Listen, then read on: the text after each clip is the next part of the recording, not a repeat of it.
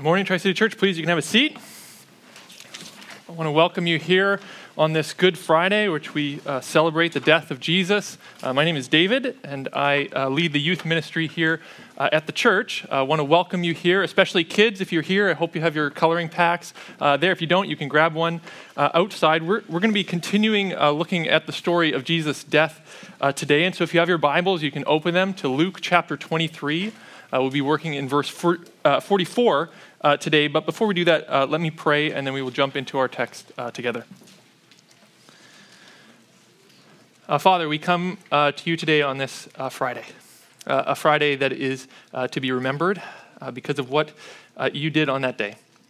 we come with busy weeks behind us and lots of things on our mind. And so we pray now as we look to you and to your word, would you quiet our hearts? And our minds that we might focus on you. We might see all that you have done for us, and might we leave here uh, worshiping you more. We pray this in Jesus' name. Amen. Uh, I want to begin uh, just with a 19th century hymn uh, that I found. I was reading through some things. It's called uh, Sorrow or Joy. Uh, and, and this uh, hymn tries to paint some of the tension that I think we feel on Good Friday. Uh, the hymn uh, begins this way it says, It is finished. Shall we raise songs of sorrow or of praise? And that's kind of the question of Good Friday for us today. We, we, we look and we see Jesus crucified, beaten, mocked, and scorned, and we, we sense that we should feel sad. There should be sorrow that our King and our Savior has died. And yet, at the same time, we also know what Jesus accomplished on the cross, and, that should lead us to praise. So, which is it, uh, sorrow or praise? What we see as we read through our, our text today is that we actually see both. Uh, we see people in great sorrow, but we also see uh, one man who praises in the midst of this sorrow. And that's what I want to focus our attention on uh, today. So if you have your Bibles, we're going to read through the whole text and then zero in just on one uh, verse. So uh, Luke chapter 23, verse 44. Uh, if you don't have your Bible, it'll be up there on the screen. Uh, this is kind of, uh, we've heard of Jesus. being kind of condemned by the religious leaders, and then we also heard of him being condemned by Pilate. After this, Jesus takes his cross, he is nailed to it, a sign over his head that says, King of the Jews. Uh, and then Jesus here uh, is about to die. In verse 44, it says, It was about the sixth hour, so about noon. And there was darkness over the whole land until the ninth hour, while the sun's light failed. And the curtain of the temple was torn in two. Then Jesus, calling out with a loud voice, said, Father, into your hands I commit my spirit. And having said this, he breathed his last. Now, when the centurion saw what had taken place, he praised God, saying, Certainly this man was innocent. And all the crowds that assembled for the spectacle, when they saw what had taken place, returned home beating their breasts. And all his acquaintances, acquaintances and the women who had followed him from Galilee stood at a distance watching these things. And so we see here in the death of Jesus, it seems that the whole cosmos, in a way, is responding to the death of Christ. Uh, there's darkness in the sky. The curtain of the temple separating the most holy place from people tears in two. Uh, those who had assembled, the crowds, go home beating their breasts in sorrow. And Jesus' closest disciples seem shocked, bewildered, just standing at a distance. But in the midst of this, there's one guy. One guy who, in the midst of the great sorrow, seems to praise God, and that's a centurion a Roman soldier stationed at the foot of the cross. Let's read what it says about him again in verse 47. It says, Now when the centurion saw what had taken place, he praised God, saying, Certainly this man was innocent. And so all I want to do for our time together today is, is look at what does it mean for Jesus to be innocent, and why should that matter for us now? What does it mean for Jesus to be innocent? Why does that matter for us now? And why, like the centurion, should we praise God because of it? Uh, if you're taking notes, there's three points. Uh, the first point is this uh, the nature of Jesus' innocence. Uh, the centurion, he saw the signs in the sky. He saw Jesus suffering there. Maybe he had been there when Pilate condemned him. We don't know. But there was something about Jesus, the way he died, that he, he, he knew this man was certainly innocent. We know a little bit more than the centurion does. The Bible gives us a lot of information about Jesus and his life. And so we know a lot about what Jesus' innocence was like. And so I want to give you three subpoints, three things we know about Jesus' innocence. Uh, the first is this that Jesus' innocence was a continual innocence. A continual innocence. What I mean by that is that it wasn't just that Jesus was innocent of the crimes he was being crucified for, it, it wasn't just that he was innocent in this moment. Jesus' whole life was one of innocence. From his birth until his death, Jesus was innocent. He had committed no crimes, no sin in all of his life. Yet, the crazy thing is, he was tempted just like you and me are. In Hebrews 4, uh, it says this For we do not have a high priest, talking about Jesus, who is unable to sympathize with us in our weaknesses, but one who in every respect has been tempted as we are, yet without sin. So you and I know the temptation of living life and we know that temptations come and cause us to sin. And yet, Jesus, he experienced all of these temptations from his birth to his death, and he never sinned. So, kids, if, you, if you're here, you know the temptation of not wanting to obey your parents. Right? If, if, if you're a teenager, you know the temptation of wanting to fit in and maybe sideline some of the things you know are right. Jesus felt all of those things. Even as he grew up and his ministry continued, people mocked him People thought he was crazy. And here at the crucifixion, you can imagine the temptation Jesus is feeling. He has all the power in the world. He can do anything to the people who are hitting him, spitting on his face, and yet there's no hint of bitterness or anger or scorn. See, Jesus, his whole life from birth to death, was one of innocence. So Jesus' life was, uh, innocence was continual, but it was also complete. His complete innocence.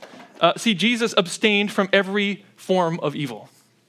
Uh, he never lied, he never twisted the truth, he was never selfish or greedy, he never coveted, he never wanted to hurt anyone else. He, he abstained from every evil that could have been done. He never did. But it's not just that. Because it wasn't that just that he didn't do evil. Every good that he should have done, he did.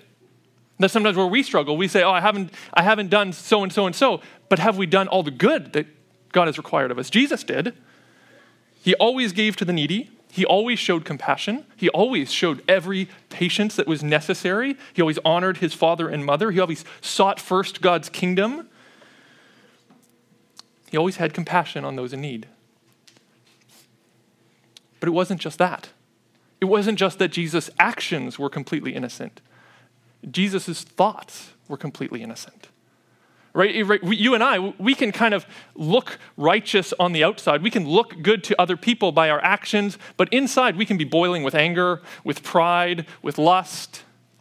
But that was not Jesus. It was not just that his actions were innocent, all of his thoughts were innocent. There was no unrighteous anger in his mind, no thinking about lustful thoughts, no pride, but perfect humility so his innocence was complete. But his innocence was also certain. Uh, the, centurion said, Certainly, this man is innocent. There was no doubt about his innocence, not for the centurion and not for anybody in Jesus' life, even his enemies. They all knew he was innocent. We, we just heard, read about the religious leaders condemning Jesus. When they condemn him, it, it's not on, because of anything he's done. They bring forward false witnesses people who come and lie and give testimony about things Jesus hasn't done so that they can condemn him. Because even though they know they got nothing on Jesus, they, they have nothing to condemn him with. Even Pilate, he, when Jesus comes and he investigates uh, Jesus' life, he, he says, You know what? I find no guilt in this man. And even Judas, Judas, the, the disciple who betrayed Jesus, he knows that Jesus is innocent. Look at Matthew 27. Judas, after he has betrayed Jesus for 30 pieces of silver, he comes to his senses, and this is what it says. It says, Then when Judas, his betrayer, saw that Jesus was condemned, he changed his mind and brought back the 30 pieces of silver to the chief priests and the elders, saying, I have sinned by betraying innocent blood.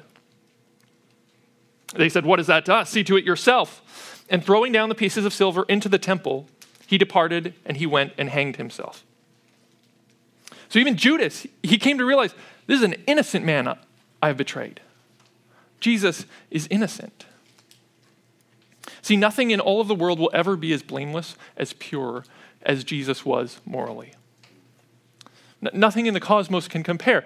We mean there's, there's, we try to have pure things here in our world, like pure gold. You can't ever have pure gold. You can have gold that's 99.999% pure, but there's always some impurity. There's always some imperfection. Even when you get down to the microscopic scale, you see the impurities and the imperfections.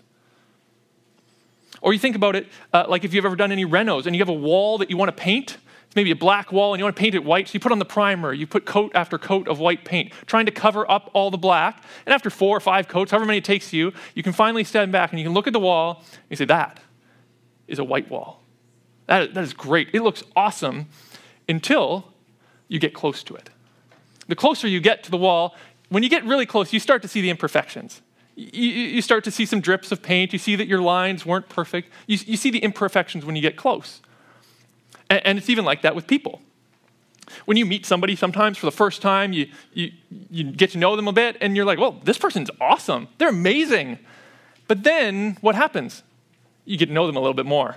And then you realize there's some faults. The closer you get to someone, you start to see the faults in them, right? That's why we know the faults most in our family, because we're really close. But here's the thing it's not like that with Jesus. The closer and closer you get to Jesus, the more and more innocent he is. The more and more perfect he is. When you examine him down to the microscopic level of his works, of his person, of his teaching, he is innocent. It's hard for us to kind of sometimes fully grasp this idea, I think, because the people we interact with all the time, they're flawed. And so to try and imagine somebody who would interact with us in perfect patience and kindness and humility, it's kind of like trying to imagine a color you've never seen before. You're just kind of like, how, I, I don't really know what that would actually look like. To imagine Jesus in perfect innocence around us. Uh, but here's the thing this life of perfect innocence that Jesus has lived, uh, this is actually the life that you and I we're supposed to live. See, God created us to live this life of innocence, and yet none of us have. None of us do. That's, what, that's why Jesus had to come and live it. Because you and I can't live that life. Somebody had to live this perfect life, this innocent life. And I think what happens is we live our life and we start to look around at the people beside us, the Christians around us, and we say, What? I'm doing pretty good, right? Like above average, I would say, maybe top 10%, you know? Like, I'm doing pretty well. But when we compare our life to Jesus, when, when we see the high bar that he sets of perfect innocence, man, it kills any self righteousness we have. There's, there's none we can have because it's Jesus, right? Like we think that we're doing high jump and the bar's here, but actually it's pole vault and the bar's way up here. Right? Jesus sets a very high bar of what our life is actually supposed to look like. Our problem is that we think we're kind of innocent or mostly good because we compare ourselves to the sinners that are around us. But we are really, we're kind of like a three year old.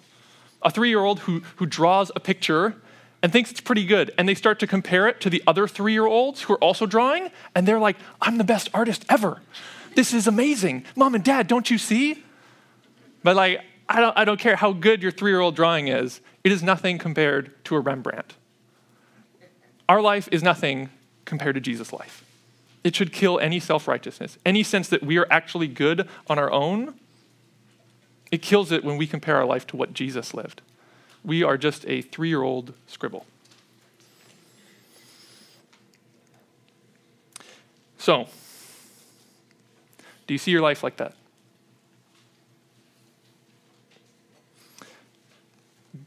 Do you see your life in comparison to everybody else around you? Better than average? Or do you compare yourself to the perfect, innocent life of Jesus? Because that's the standard God's given us. And, and if we compare ourselves to the one, uh, people around us, yeah, we're going to think we're pretty great.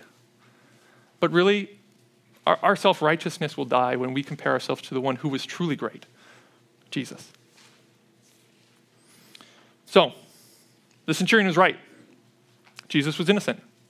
He lived a life of continual, complete, and certain obedience. So here's the question why wasn't he treated like that? Why was the man who was innocent hung on a cross?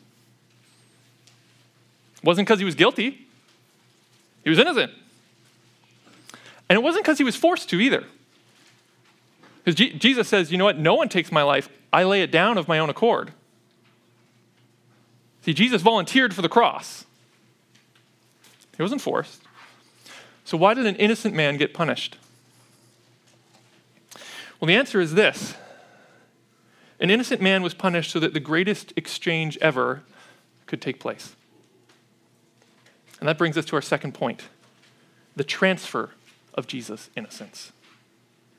The transfer of Jesus' innocence. See, the centurion saw the things that had happened. He saw that the sky was darkened. He saw Jesus' sufferings. He saw these signs the, the temple curtain being torn in two, the, the light, uh, the, the sun darkening. What was that pointing towards, though?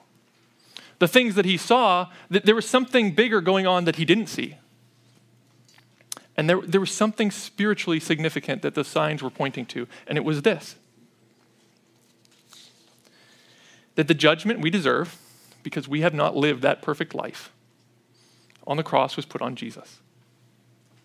And Jesus' perfect, innocent, righteous life was transferred to us. He took our guilt, we get his righteousness. It's best summed up in 2 Corinthians 5. It says, For our sake, he, that is God, made him, Jesus. He made Jesus to be sin, who knew no sin, so that in him we might become the righteousness of God. A perfectly innocent Jesus who knew no sin took on our sin, our punishment, so that we might become the righteousness that he had lived. Not that we're actually righteous. Kids, if, if you know your parents, you know they're not actually innocent. They're actually sinners too, right? An amen from a kid? Somebody said yes. we know that we're not actually righteous. But the wonderful thing is that we're seen as righteous by God. We're here as sinners, and Jesus, his life, it, it covers us such that when God sees us, he sees the innocent, perfect life of Jesus. It's, it's this great exchange, this great transfer of Jesus' perfect life unto us. In Isaiah 53 uh, 11, it talks about uh, Jesus here. It says, uh, By his knowledge shall the righteous one, my servant, make many to be accounted righteous and he shall bear their iniquities. So, so the righteous one will make many to be accounted righteous. They're not actually righteous, but to be credited as righteous. He will bear their iniquities. And so we are clothed now in Jesus' righteousness. Not the, the, the, filthy rags we had before, but clothed in the righteousness of, of Christ. And therefore, we are given the benefits of Jesus' perfect, innocent life. We've gone from a balance owing in the bank to being in the black. Right? We, we, the criminal record gets wiped out, and we get a Medal of Honor instead. Uh, this is most well illustrated uh, by what just happened a few hours before Jesus' death with the story of Barabbas. We heard some of it read uh, today. Barabbas was a, a, man who was convicted for insurrection and for murder. Uh, he had been uh, locked up in prison and was probably going to be crucified. Uh, Dave Furman is a pastor in Dubai, and he wrote a small pamphlet called When God Stands in Your Place. And he describes the story from Barabbas' point of view. You can imagine that Barabbas was there on that day, locked up in prison. The guards uh, come and unlock him, say, Come with me. He doesn't know where he's going, but he hears in the distance the, the chanting of crowds. As he gets closer, he realizes that crowds are yelling, Crucify him, crucify him. He knows he's done wrong, and he, knows that maybe now his time has come. As he gets closer, though, he realizes that the crowds are not chanting crucify at him, they're shouting it at Jesus.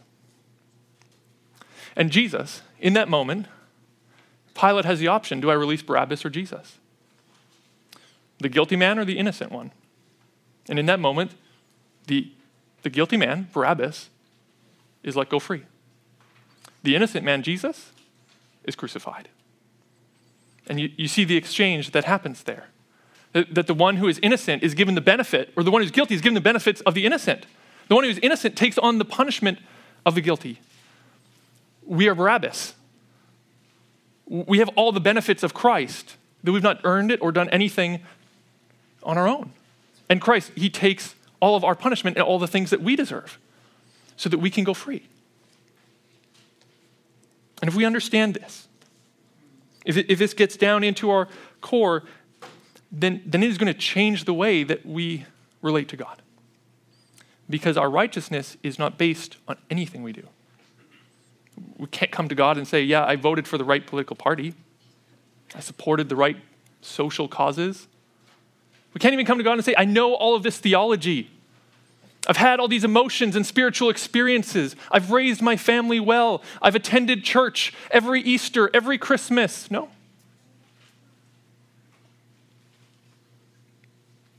Righteousness, it comes from Christ.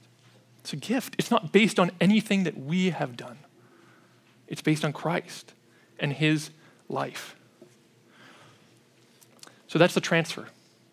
That's the transfer of Jesus' innocence. Third point the receiving of Jesus' innocence. Jesus has transferred us his innocence. What does that actually mean for us? Three things. It means that the innocence we receive is continual. It's not just sin in the present that is forgiven. It's not just even that the sin in the past is forgiven, but that our sin from birth till death is forgiven because we inherit now Jesus' innocent life.